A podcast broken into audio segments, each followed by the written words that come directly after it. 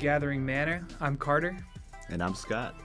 and we are so glad to be back with you. We're back. it's awesome. It's been a long and crazy summer. We're both in youth ministry, so things got things got busy, things got slammed. Transitions were made over this summer that that just made uh, making content right now uh, difficult and uh, impossible, honestly. Yeah. So we're excited that things will slow down a little bit, back Yeah, in I rhythm. mean, That's the the whole uh, concept of being a youth minister, I guess, is uh, summer min- ministry just kind of gets uh, a little bit crazy, fast and furious, uh, and then it's over in blink of an eye. So uh, trying to even coordinate schedules during that time, it's just almost uh, impossible. And so we're back now, though. Obviously, we we have some good good stuff on the table. I think Carter's going to give us a little snapshot sure. what we're doing. Yeah, so so what we started back at the beginning of the summer with with having John Delony on the show and uh, and we, we want to usher more voices into what we do.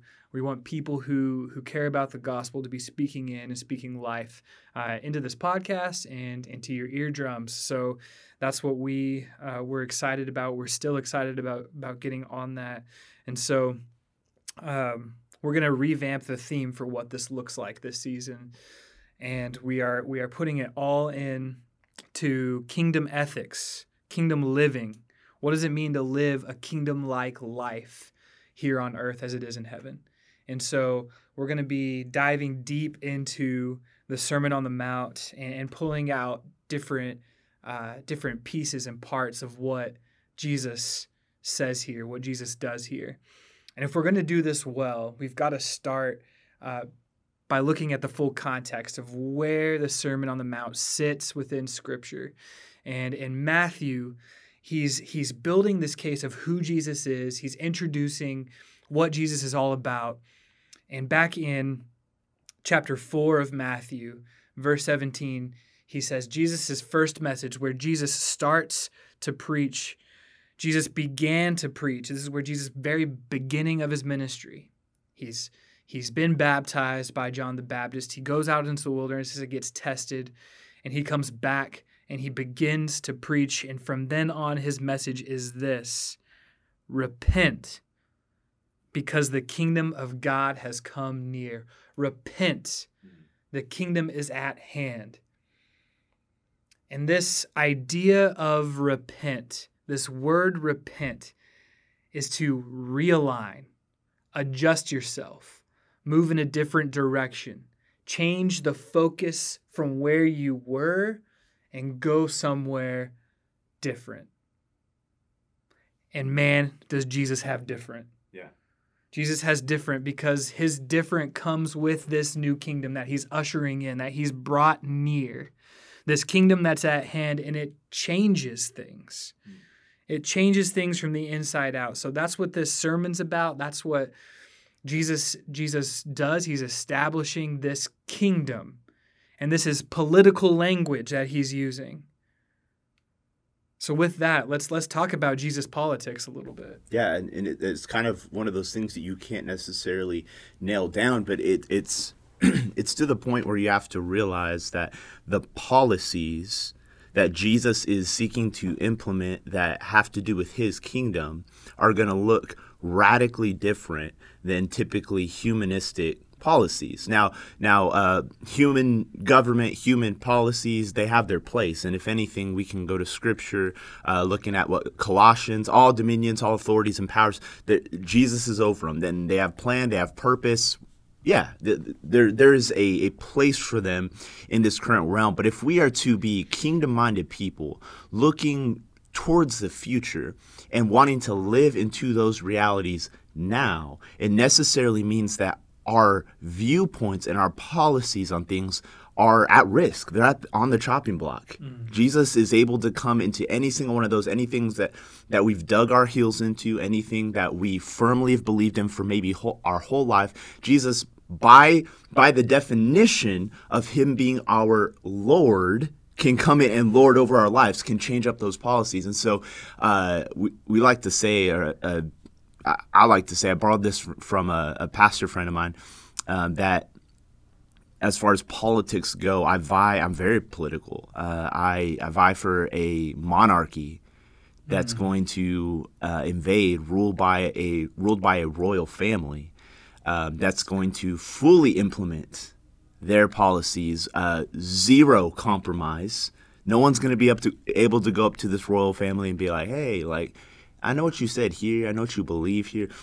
Let's go ahead and change that up for whatever." No, no, no. That's that's not going to be how how it is. They're going to fully implement this kingdom, and in all uh, finality of it, it will be defined as good. Mm-hmm. The first time we as human beings will actually understand what a good kingdom looks like. Yes. And so whenever it comes to these policies, we see that in Matthew 5 through 7, chapter 5 through 7, uh, greatest hits uh, that's what my youth pastor used to call it growing up, and I agree with him. There's if, you, are looking for any place to go, go there. Um, all red letters, pretty much all red letters. So it's straight from the mouth of Jesus.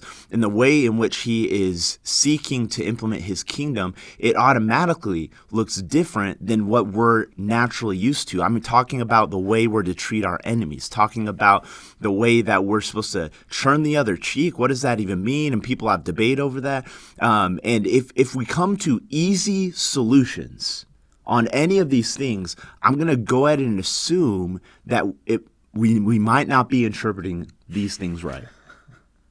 When it comes to a solution that naturally just like itches our flesh, mm-hmm. I'm going to go ahead and assume that maybe we're not interpreting these things right. Oh, yeah. Because there should be something about this kingdom, this holy, perfect kingdom and its policies that should naturally kind of rub our flesh the wrong way. Mm-hmm. And so here we have plenty of things that Jesus goes through. Whenever it comes to, to worry, this is what you're supposed to do. Hey, prayer, this is what you're supposed to do. Mm-hmm. Uh, dealing with people who are hard, hard to deal with, this is what you're supposed to do. And it's always radical, but it's always mirroring the type of radical uh, nature of God Himself, of Jesus Himself. I, I love this yeah. that I, was, I was talking to some college students last night. We were having Bible study, and I gave this analogy um, about a father who um, has just built this amazing treehouse for his son. It's a, it's amazing. It's just awesome. Uh, it has a full fridge of Dr Pepper. Uh, it's got you know electricity with every gaming station. I mean, just like imagine like a kid's paradise. And he built this for his son. This is for you to enjoy. Now imagine the son having invited others over, other friends over, if you will. Um, he he has fun with them. Eventually, the son comes down. He goes into the house, and uh, the the friends are left in this house. So imagine the father goes back to this tree house. He goes up there. He finds these these kids in there, and they have just wrecked this tree house. They have like I don't even know. They they've taken all the Dr Pepper out of the fridge and drank it all up.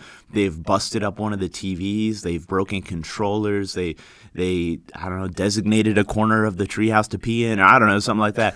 So you know they they've just totally wrecked this place.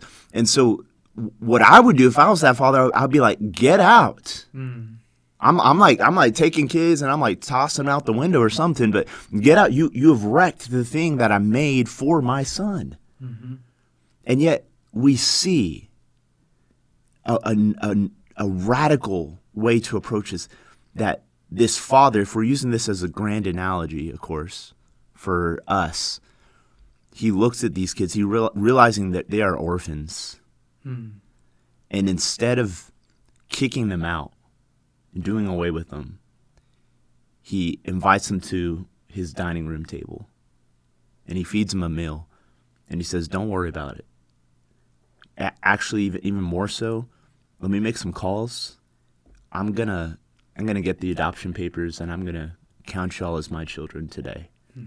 i'm gonna adopt you as my so this now treehouse it will be yours as well that that's just such a radical thing yeah yeah yeah god's god's desire to show us how to care right.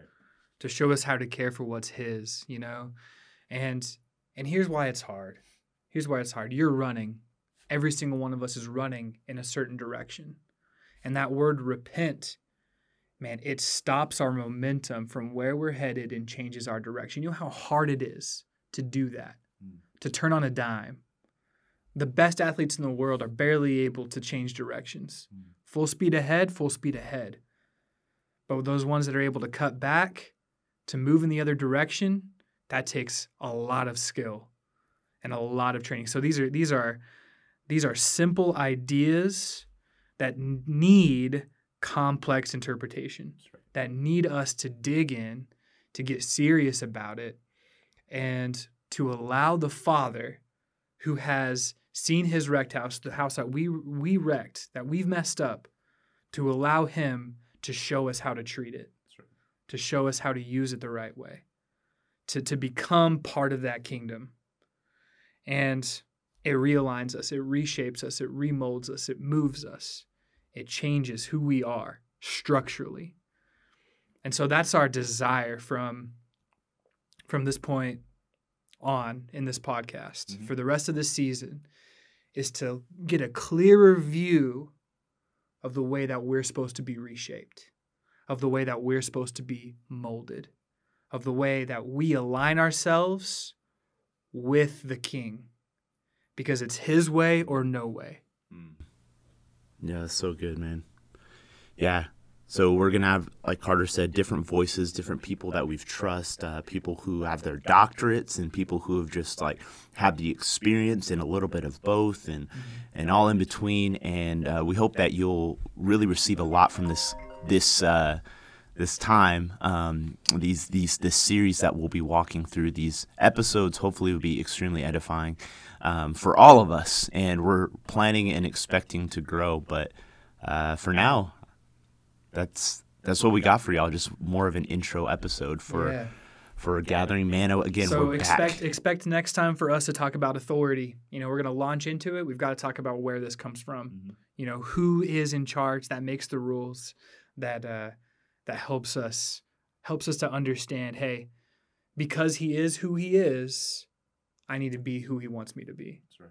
Right. So that's where we're gonna head next week, and we'll launch into this. We'll get these this kingdom living off the ground, and man, we are so pumped to be back with you. So excited. That's right. I'm I'm glad to be back with you, Scott. Same. Yeah, It's been a while. too long. This is good. All right. So uh, thank you, and uh, and we'll see see you next time. And always always remember to get outside your tent today. This has been Gathering Manna. For more content like today's episode, like us on Facebook or follow us on Instagram or subscribe to our YouTube channel. For content on the go, subscribe to our podcast on Spotify, Anchor, Google Podcasts, Apple Podcasts, or your favorite podcasting platform. If you enjoyed today's episode, please leave us a review on Apple Podcasts or drop a comment on Facebook, Instagram, or YouTube. Thanks for joining us. God bless you and we hope that you'll be mobilized to get outside of your tent today.